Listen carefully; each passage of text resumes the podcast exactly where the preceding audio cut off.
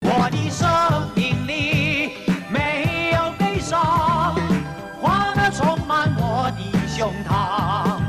I want to dance, come on, want to dance。我永远伴着你歌唱。你现在听到的是香港巨星罗文在一九八五年春晚上的表演。I want to dance, come on, want to dance，也成了春晚舞台上唱出的第一句英文歌词。他的意思是：我想跳舞，来吧，让我们跳舞。正如你听到的，这是一首活力四射的歌。罗文也多次邀请现场的观众和他一起挥手鼓掌，但是别说跳舞了，当时现场的观众反应非常冷淡，连手都不怎么挥。事实上，在那个年代，中国观众还不太敢接受这样的舞台风格。就在两年前，也就是一九八三年。歌星迟志强就因为在自己家里组织了贴面舞会，被判流氓罪，入狱四年。一九八五年的这场春晚无疑是非常大胆的，为了大干一场，这也是唯一一场不在演播室，而是在体育馆里录制的春晚。可是因为步子迈得太大，一九八五年春晚最终被批评成是史上最差的春晚。这就是那个年代，保守和开放之间充满了博弈拉扯。但是谁都不会想到，新中国的第一场流行音乐演唱会会在两个月之后唱响，而且就是在罗文现在脚下踩着的同一个地方。这个地方就是工人体育馆。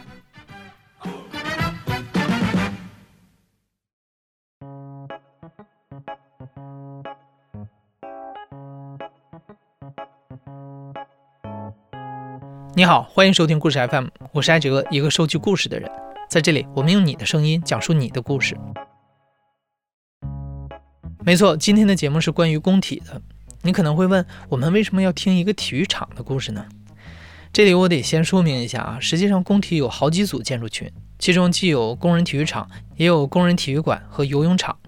为了称呼方便，在今天的节目里，我们都统称为工体。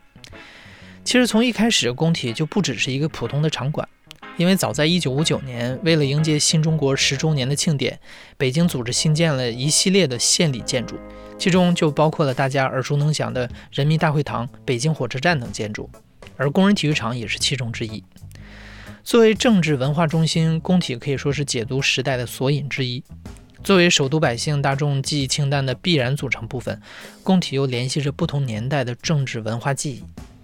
就比如节目开头你听到的1985年的工体春晚，以及在今天的节目当中你将会听到的新中国的第一场流行演唱会、第一起足球事件等等，或许可以说工体的历史就是大众文化生活变迁的历史。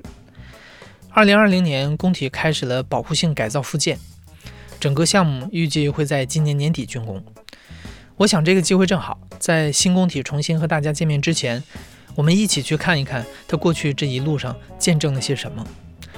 今天我们会从演唱会和足球两个方面聊一聊工体的故事，而我们回到的第一站就是一九八五年。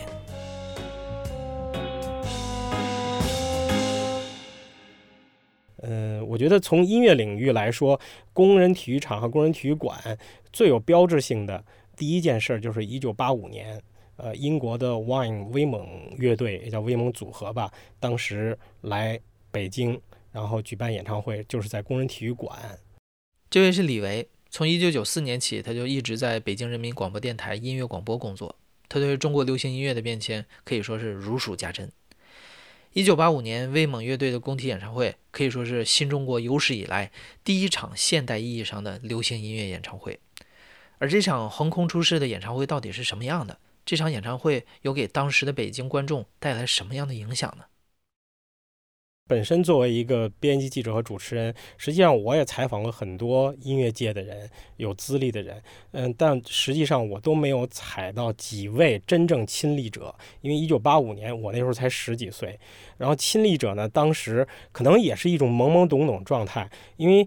说石破天惊也好，说这个突如其来也好，就是这么一个在当时欧美乐坛，呃非常火爆，而且标志这种流行风向的这么一个英国的组合来中国开演唱会，就是突然的一一件事儿，所以大家都有点懵，有点傻，然后可能他们的记忆也都是这种比较冲击性的。属于神话式的这种传说式的这种呃历史事件似的啊，真正你说我找谁去印证这个事儿，我觉得现在非常难了。没错，如果要绝对准确地形容这场音乐会，那它首先一定是神秘的，因为那个时候刚开放，媒体资讯不发达。如今能在网上找到的关于这场演唱会的说法，也是众说纷纭。想要知道当时发生了什么，除非找到亲历者，但这非常非常难。虽然我们尽力找了，但是，哎，我们还真找到了。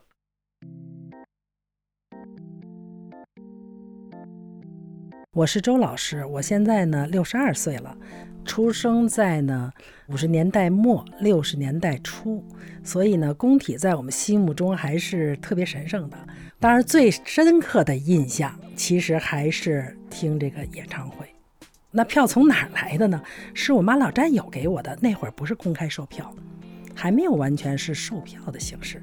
老战友的儿子说的：“我这有两张票，我们也去，你们也去吧。”因为我也是年轻人，那时候是二十五岁，所以觉得哇，有这样的一个兴奋的，就没太睡好觉。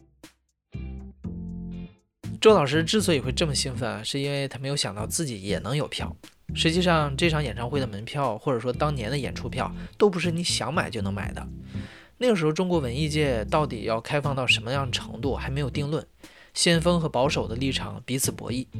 就在1982年，人民音乐出版社还专门整理出版了一本书，叫做《怎样鉴别黄色歌曲》。不少新的音乐形态和唱法被认为是靡靡之音，是淫秽色情的。所以工体能办这场演唱会已经实属难得了，更多的宣传是没有的。很多人其实并不知道，那能知道有这么一场演唱会，还能弄到票去的人也是五花八门的。他们看到的、听到的、感受到的也有不同。幸运的是啊，我们还找到了另外两位亲历者，他们是一对已经七十岁的夫妇，他们就是自掏腰包去的。我姓郑，今年七十岁了，年轻的时候。当过兵，复员回来，后来考到外企。我姓郭，也是七十岁了，公务员退休了。现在，因为我呢是在那个外国企业服务总公司工作，就外派到美国强生公司驻北京办事处。当时的雇员有我，还有一个就是一个一个小伙子，信息是他给我的。然后呢，说大去买票去，他高兴。然后呢，当时买票还要介绍信，我们办公室自己写个介绍信，盖个章。然后我去的，就就在工体的那个北门栅栏外边呢，有一小棚子，在那卖票。买的人不多，就排队这么七八个人。让我印象最深的啊，就是一张票五块钱，五块钱在当时就算比较多。当时我还觉得，哟，这五块钱的门票确实挺贵。其实我当时才挣三十多块钱。要搁现在，我那天还跟他说呢，让你拿出那么多工资来，我说你肯定不会。没有大肆的宣传，门票半送半卖，只有一些体制内和从事外事工作的人知道这么个消息。一九八五年四月七日晚上七点，周老师带着丈夫郑先生，带着一家人从北京的各处来到工体，新中国的第一场外国乐队演唱会。就这么开始了。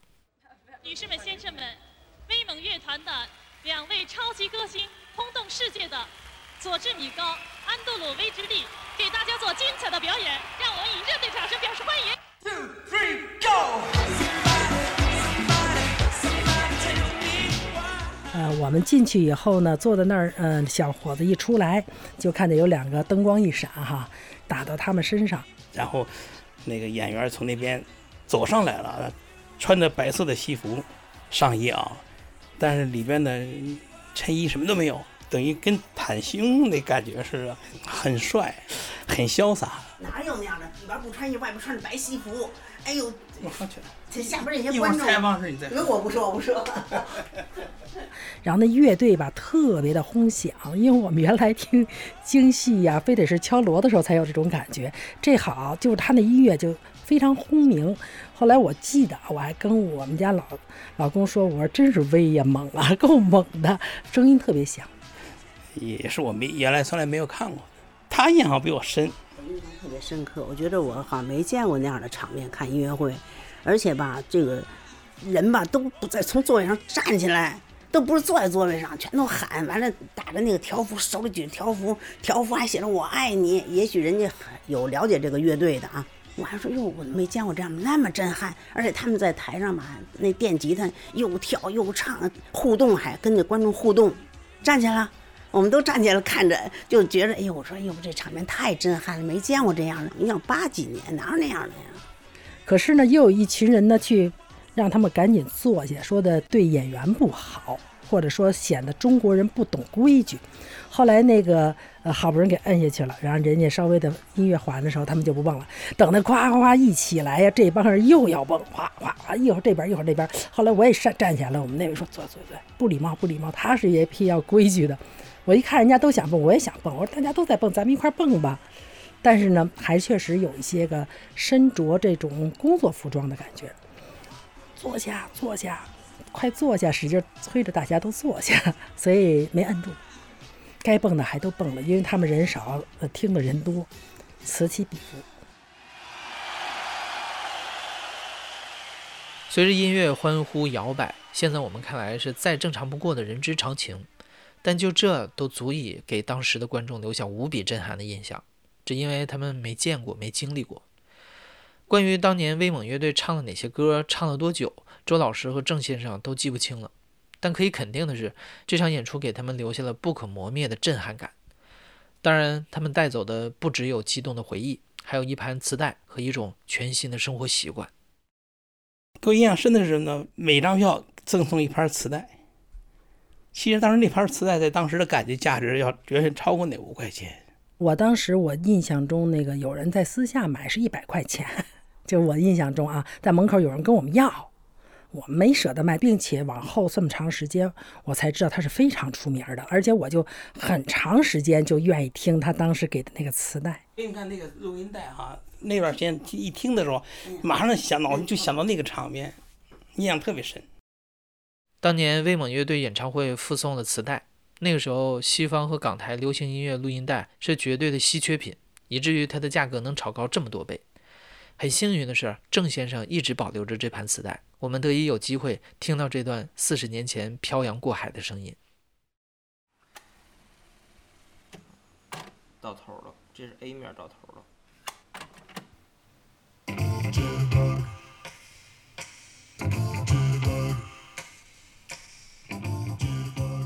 郑先生家里不仅保留着磁带、录音机，还张贴着很多演唱会的海报，这些都是这场近四十年前的演唱会留下的痕迹。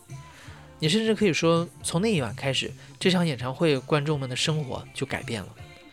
音乐或者说现场音乐、流行音乐开始成为他们的家庭传统，成为个人表达和娱乐的重要方式。包括后来再有演唱会，我们都去，也都带小孩去，带他去。嗯，日本的佐田雅治。哎呦，发现那是西秀兰的。那时候万一有这个演唱会，我就从可能第一次那个尝试感，我感觉特别好。以后有演唱会，我就想办法买票去看。我记得第一次当着人面唱歌，大约是三十岁左右，八十年代末九十年代初。为什么记得那会儿呢？因为我是一个老师，带学生夏令营，学生他们哄我，老师来一个，给我吓得是魂飞魄散的。我现在想起来都好笑，是一个苏联的民歌。呃，叫做山楂树。嗯，那茂密的山楂树，百花般的开放。其实没什么呀，我拿着歌片手就哆嗦呀。那是第一次当着人面唱歌。现在你再叫我在哪儿哇啦哇啦都敢唱了。那我想可能就是音乐的魅力吧，它就让你慢慢的让全民都开始可以唱歌了。所以这个他们算是一个中国的就是大型演唱会的一个起点，就他们俩来。也是一个小小的启发啊，就可以表达，可以用这种方式表达，可以让很多人、更多的人去想怎么来让音乐更深入人心。怎么让音乐更深入人心？周老师的姐姐是学声乐的，是专业的西洋唱法，他们就对此有过争论。事实上，在那个年代，什么才是靡靡之音，什么是真正的好音乐，不只是周老师姐妹在讨论的问题，它是重新走向开放的新社会的议题。请听崔健。演唱一无所有。我曾经问个不休，你何时跟我走？据说在清除精神污染的运动当中，曾经出台过这么一个规定：三个流行歌手不能同台一起演出。然而，在一九八六年的五月九号，大约一百名的中国大陆歌手同时登上了北京工人体育馆的舞台，其中绝大多数都是流行音乐歌手。他们汇聚在一起，演唱了《让世界充满爱》。崔健第一次上台演唱了《一无所有》。有人说，如果没有这场演出突破文艺禁区，中国摇滚可能还在马克西姆餐厅自娱自乐。工体作为一个向外看的先锋窗口，继续见证着中国流行乐的新时代。而你在节目最开头听到的音乐电台记者和主持人李维，就是在这个时期认识并且爱上流行音乐的。那实际上就是之后的第二年，一九八六年，《让世界充满爱》百名歌星公益演唱会吧，那是在工人体育馆。那个对于中国内地的流行音乐史来说，是一个划时代的意义。就是说，很多人认为从一九八六年真正开始是中国内地流行音乐的开篇。呃，那场演唱会，那印象最深的肯定就是崔健唱《一无所有》了。而八六年左右，呃，那个时候大家都是通过呃非官方的地下的渠道听到一些港台的那种呃歌手的演唱，就是完全是在地下层面的，不能拿到桌面上来说的。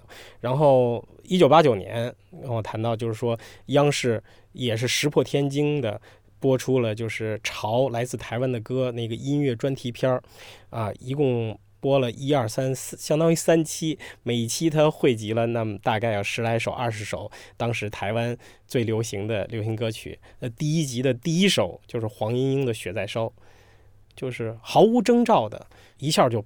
把台湾最流行的、最尖端的、顶尖的这些流行歌手，他们的最代表的所谓热门金曲汇集在一块儿，然后电视台一播，而且是央视。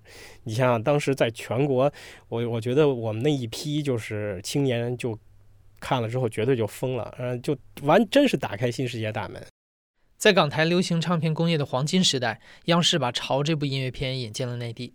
丰富的旋律、明快的节奏以及歌手们鲜明的音乐形象，带给内地乐迷的刺激是全方位的。大家不满足于只能在电视上听到、看到这些影音作品，大众消费流行文化的市场就此打开了，磁带的需求量大增，大到什么程度呢？盗版的磁带开始出现了。苏芮火了，你就极有可能在地摊上买到他的磁带。但是要到很多年之后，你才会意识到，磁带里唱歌的人实际上是那英。当然，人们渴望的不只有磁带，还有演唱会。刚才说八九年，你等于开启了大幕。但是马上到九零年、九一年，就是真正的港台歌手，特别是台湾歌手，就开始频繁的来北京开演唱会了。你像齐秦，最早应该是一九九一年在工人体育馆连开过三场，叫狂飙巡回演唱会。嗯，你现在在一些这个流媒体平台也都能看到，而且你看底下的评价，你会知道那个当时他的乐手的阵容，他当时的演唱的状态，包括曲目的编排。那都是不可再现的，因为他有些乐手都已经过世了，然后像齐秦，他自己的声音已经早已经不在，呃，所以当时九一年，那实际上我们在北京已经能够听到就是最高水准的港台歌手的流行的演唱会，呃，等于齐头并进的把这个。港台的流行音乐文化能够带到这个内地，带到北京，大家确实已经是多方位、多角度的能够感受到这些音乐文化的魅力。经过九十年代的铺垫，公众对于演唱会的形式已经不再陌生，而且当大家熟悉了歌手和他们的作品，就更能参与其中，真正的嗨起来。演唱会这才开始成为北京大众日常文娱生活的一部分。但时代滚滚向前，在往后的几十年里，世界范围内的流行音乐在风格和议题上也在不断变化。演唱会也不再只是用来嗨的，而是有政治的、有商业的、有娱乐的、有深沉的、有普世的议题，也有个性的表达。这个时候，人们像海绵一样迫切地想要汲取更多新鲜的文化，而工体也开始成为大家感受最先锋音乐的重要窗口。有时候走进工体，就像打开盲盒。你甚至都不一定认识举办演唱会的人，比如二零一一年鲍勃迪伦的工体演唱会，对于很多人来说就非常特别。鲍勃迪伦呃演唱会呢是二零一一年，二零一一年的四月六号。然后呢，之前我记得有媒体确实也善意的告诉大家，你熟悉他的歌吗？你熟悉他的作品吗？啊，那个你是不是要提前做一做功课呀？啊，你像我本身当时二零一一年我听鲍勃迪伦并不是特别多，去之前呢我也也没做什么功课，因为我知道做功课也没用，所以就是就是当一个文化的大事儿去现场看一下。那天我记得他舞台也没有任何的舞美和灯光的设计，就是乐队在上面，然后一块儿那个背景幕布，幕布上打没打什么东西，我现在都没有印象。嗯，，Bob Dylan 就混在那个乐队当中，我是真真找不着他在哪儿，而且他不站在中间儿，因为你知道吧？然后整场演唱会他。除了介绍乐手之外，是一句话没说，然后就稀里呼噜、稀里呼噜就唱下去了，真是不好听，呃，真是不好听。哎，如果我是中间走了的话，肯定是有跟我一样中间走了的人。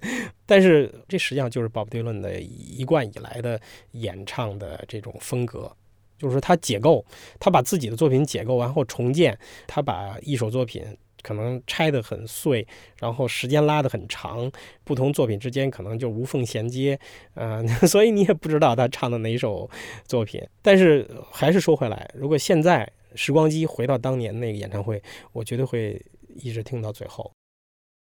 在当年，鲍勃迪伦的工体演唱会绝对是一个重要的文化事件，但很多人像李维一样慕名而来，失望而归，其中不乏名人，比如左小诅咒，他是这么评价的。演出跟我想象差不多，甚至更极端，鬼哭狼嚎，不说谢谢，不苛求掌声，充分体现了卓越诗人的尊严。他让我睡了四觉，他成功了。如果不是这样，我会有些失望。时代在变，演唱会也在变。从正经八百的文艺汇演，到让人情不自禁的要跳起来的威猛乐队，再到艰涩的鲍勃迪伦，大众文化的重大变迁都在工体留下了注脚。但是人们不只是因为这些所谓的重大历史事件才记住工体。就在一个月前，我们发布了一个关于工体回忆的征集。看着大家的投稿，你会发现，工体不只是一个高高在上的宏大符号，很多微小生命的感动就在这里连接。它可以和你我有关。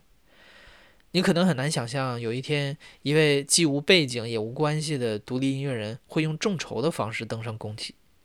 在演唱会上，那个歌手说了这样一段话：“人活一辈子，如果不能和爱的人在一起，不能做喜欢的事情，肯定不幸福。”台下有一位九零后北漂观众，他叫梁二狗。那个时候，他从大学休学，想创业做自己真正喜欢的事儿。为此，他一度和父母彼此拉黑。歌手的那段话像是对二狗迟来的肯定。在工体现场爆发出了巨大欢呼声当中，二狗知道自己不是一个人。他们终将走上自己的路。后来，二狗创业，跌跌撞撞当中，也就有了现在北京最有名的酒吧之一——跳海酒馆。我叫梁二狗，我是跳海酒馆的老板。我自己是一个很喜欢摇滚乐和喝啤酒的人。我真正看他的演出，其实就是看工体那一场了。那是第一次看他的演出，他是逐渐的从那种一个人演 live house 小酒吧，到后来真的有一天，我记得是就是一五年的那个时候嘛，呃，开始去做全国体育馆的巡演，他是有激励到我的。他就算退学，他就算穷了很多年，他还是能给给家人一个交代，给周围的兄弟或者朋友一个交代。因为工体其实大家知道是。中国摇滚乐一个非常具有代表性的一个场所。首先推荐八六年的工体演唱会，就其实是事实意义上的一个中国摇滚乐的开端。然后谁去工体也能？意味着就是你的这个能量其实是到了。然后那一天就是六月底嘛，我记得那一天。然后他们乐队所有的。家属全部请过来，就他们的父亲、母亲、孩子、伴侣这些全部请过来。我记得到最后他在台上讲，他说他的爸爸妈妈也来了，他的父亲、母亲是第一次看他演出，这么多年来他的父亲、母亲并不知道他在做什么事情。他说今天把你们请过来是让想让你们看到你们的孩子只是在认真的从事一项工作。然后他自己最后端了一瓶 whisky，在工体的舞台正中央放了一个高脚凳。他自己以一种练瑜伽打坐的一个姿势，坐在那个高脚凳上面，然后边喝酒边唱歌。当时，这我在台下是很热泪盈眶的一个状态。很感慨，也为这个人和他过去的这些奋斗的经历而感到，就是还是很敬佩的。还有一个就是中途其实是嘉宾，嘉宾当时是老狼，老狼上台就开始唱《米店》，然后《米店》当时还是一个没有登上过歌手舞台，然后传唱度没有那么高，但是呢，文艺青年会把它视若珍宝的一首歌。然后全场那个时候就是打开闪光灯，一五年啊，闪光灯那种行为也比较少见，在整个工体馆就是跟海洋一样，就是三月的烟雨飘摇的南方，走在你空空的米店，然后我觉得哇，就是那种归属感，那种你在一个大家庭，整个工体都全部都是自己人。结束的时候，其实有点区别于现在的音乐节，或者说，比如你可能会想象大家在场馆门口高唱合唱或怎么样，其实并没有。出了场馆，大家又回到了生活中，该打车的打车，该坐地铁的坐地铁，该去吃夜宵的吃夜宵，就有点像那个工体的当时那个墙壁，有点像一个罩子。把一些记忆封存在那里了，然后呢，你出了那个，你好像又回到北京的这个社会身份里来。你是个创业者，你是个学生，那感觉很神奇，就好像穿梭了一个任意门，做了一场梦。但这个这个梦可能对你以后的人生会很有启示。至少对我自己而言，每当我自己非常难受、非常迷茫或者感到黑暗的时候，我会想起那个晚上我获得的能量、感动，足以可能收养我一生。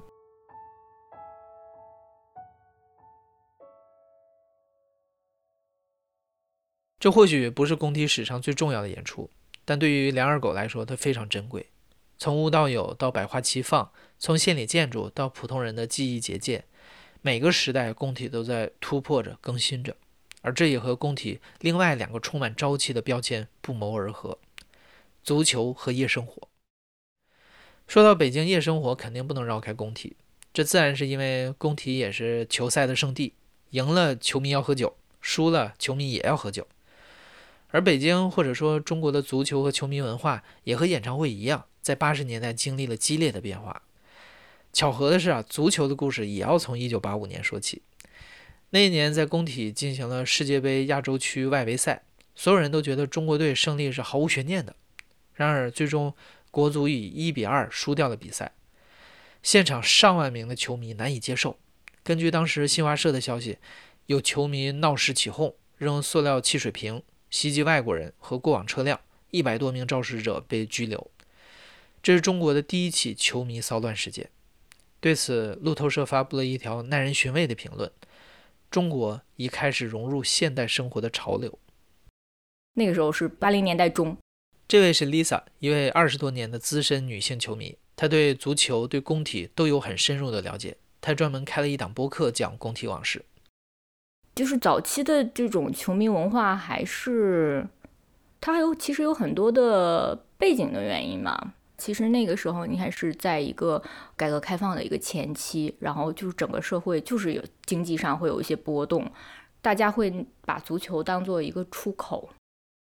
没错，在那样一个万物待兴的时代，工体的球赛和球迷骚乱背后，既有竞技体育的激情，也有民族荣誉，还有变革年代的时代情绪。不过，从那个时候开始，承接着改革开放的逻辑，中国足球和演唱会一样，也经历着不断成熟的转变。尤其是到了九十年代，中国终于有了自己的足球职业联赛。当球赛越来越成熟的时候，真正成建制的球迷组织和球迷文化才得以诞生。九四年，这个中国有了职业联赛嘛？其实，在之前是没有的，没有这种固定的比赛的。它相当于就是十几个城市都会，呃，每周会有。一场比赛，然后对于球迷来说，这个比赛日是很重要的，相当于他们的节日一样。他们会有一种这种固定的时间，然后固定的场合，就是球场嘛，然后聚在一起，这样就很容易形成球迷文化，会有形成一个球迷的群体。我刚才也说，九四年我们国家开始有这个职业联赛，北京国安是九二年成立的，它一有这个联赛之后，它就是在这个顶级联赛里面，首都的球队嘛。其实我刚来北京，或者是来北京之前，对北京球迷的印象并不是特别好。国骂嘛，就是可能最多人同时骂国骂的一个地方，可能就是工体，就五六万人一起一起骂傻逼，然后什么的。然后就是当时我就是想，如果我有带小朋友，我肯定不希望他能在这样的一个环境里。但是我也说过，其实国外球迷也是这样的，就是他们也会一起骂脏话呀什么的。但是确实这些年有很大的变化，就是有北京政府这边也有一些努力，他们就什么叫什么北京精神文明办呀，然后有那个阿姨举那个什么小旗子呀，什么文明观赛啊什么的。然后另一方面，我觉得球迷也成长了，就是球迷说。他也不希望我们代表的形象给人是太负面的。然后现在的那个北京球迷的组织也越来越有规矩。他们都会有自己的服装，统一的着装，统一的座位，就是在某个组织，他会包一个看台。主队球迷和客队球迷是要分开的，因为是因为爱为了安全的原因，客队会要求，就是比如说长春的来的球迷，你是要上报的，然后你们要组成一个团体，有一个专门的看台，会有警察、什么公安什么之类的，然后让你们提前坐在那个地方，然后先进去坐，后走这样的。现在一场输掉的比赛已经不再会引起赛后的骚乱，而球迷们还是会激愤。或许对于足球这项运动来说，理智与情感、秩序与狂热的平衡就是一个伪命题。当上万人在一起为了相同的信念集体沸腾的时候，你很难身处其中还保持冷静。尤其是在工体的众多球赛当中，还有过那么多的英雄时刻。接下来的这位讲述人 Santi 是一位零零后二代球迷。Santi 虽然是河北人，但是他的爸爸在北京工作，每个假期爸爸回来一定是带着一份《体坛周报》。十二年前，Santi 在工体看了一场比赛，从此他喜欢了国安十二年。第一次线下看足球比赛就是在一二年的七月二十一日，就是那次特大暴雨，就是我的第一次，可能是北京六十多年的第一次。我觉得这个机遇还奇挺奇妙的。当时是五年级的一个暑假，但是到北京的时候已经是大雨滂沱了。北京发的这个暴雨蓝色预警，应该是因为论坛一直在传嘛。因为这个暴雨是谁都无法想象的，比赛会不会取消？其实也是比较心惊胆战。我记得有一个卖雨衣的大爷，当时就站在工体那个门口，呃，抱着一摞雨衣，呃，他就会问小伙子有雨衣吗？送你一件。可能就是觉得大家都太不容易了。有些惺惺相惜，就感觉特别戏剧。雨实际上一直没有结束，然后直到我们进场还是一直下。Santi 和爸爸的座位在第二排，但那天谁都没坐。从进场的第一秒开始，每个人都是全程站着看完的。整个比赛过程当中，呐喊、对歌、人浪就没停止过。在暴雨当中，Santi 第一次感受到了这种球迷的激情。一种超越地域的身份认同感在他心中升起。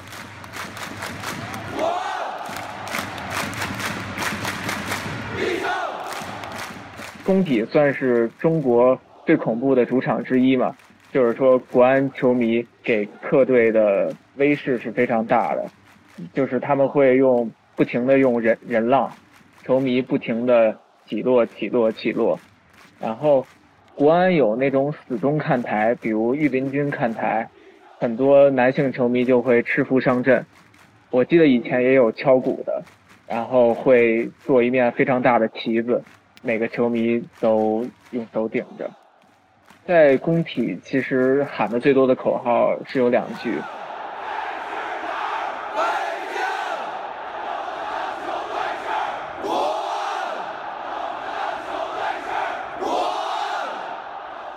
一句是我们的城市是北京，一句是我们的球队是国安。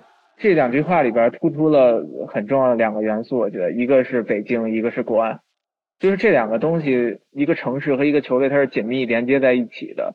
球迷们每次在喊这个口号的时候都非常卖力，尤其是喊到北京和国安的时候，这可能也是他们自己的身份认同。那一天的雨其实非常大，按常理来说。暴雨其实会很干扰大家的观赛体验的，包括很干扰球员。呃，比如说我记得国安当时的队长徐云龙在后场起一个长传，然后到前场，本来是那种弹地球，但是当时因为球场有太多积水，球直接会落在地上，球员踢起来都特别费劲，基本上不能进行地面的一些直传或者直塞。按照置身事外的人，按常理来讲。肯定看球没有以前爽。但是当时正是因为这么大的雨，观众们的注意力可能更集中在球上面。慢慢的，我就感受不到雨在下了，唯一注意的就是场上球在动，人在动，我的视线也随着球在动。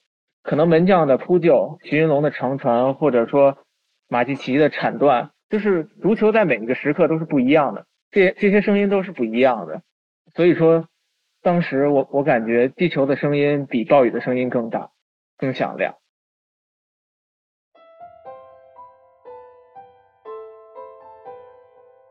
暴雨是阻挡不了球迷们的热情的，不管多大的暴雨都是，不管六十一年一遇的暴雨。不管是百年一遇的，或者千年一遇的，我觉得在足球面前，这些暴雨根本都不值一提。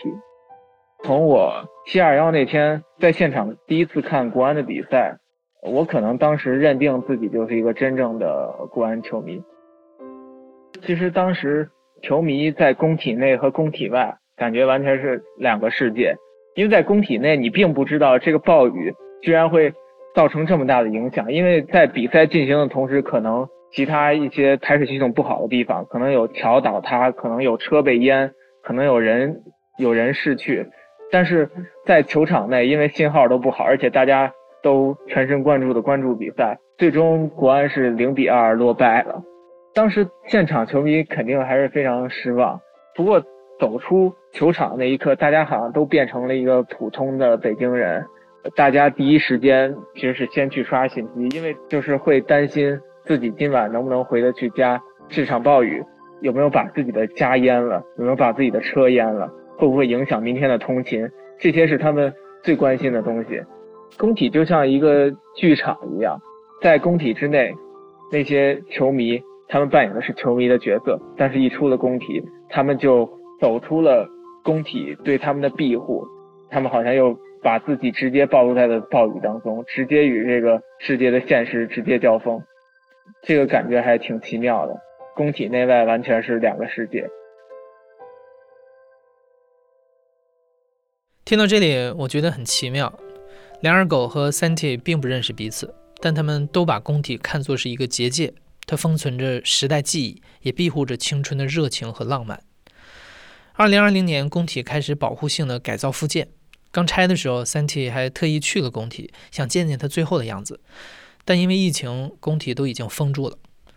不过，整个工体改造复建项目预计将在今年年底竣工验收，明年初也就具备举办赛事的条件了。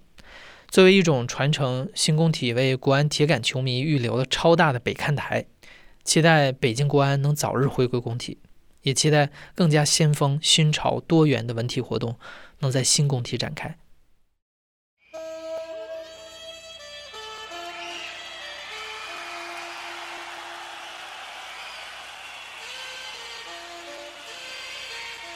可以幻想一天，新工体建成，国安又回到了工体，所有球迷都可以正常的入场，可以甚至可以说赤腹上阵，可以都举着国安的围巾，都穿着国安的球衣，然后呐喊着我们的球队是国安。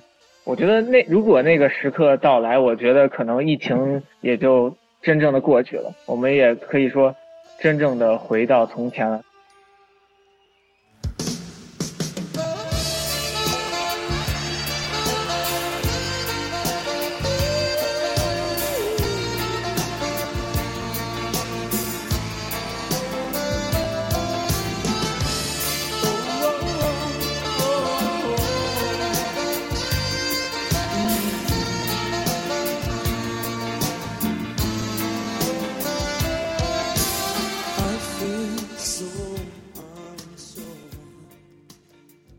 现在正在收听的是《亲历者自述》的声音节目《故事 FM》，我是主播哲。本期节目由林峰制作，声音设计桑泉，混音桑泉。另外还要感谢丁小桃介绍周老师郑先生和他的爱人给我们认识。感谢你的收听，咱们下期再见。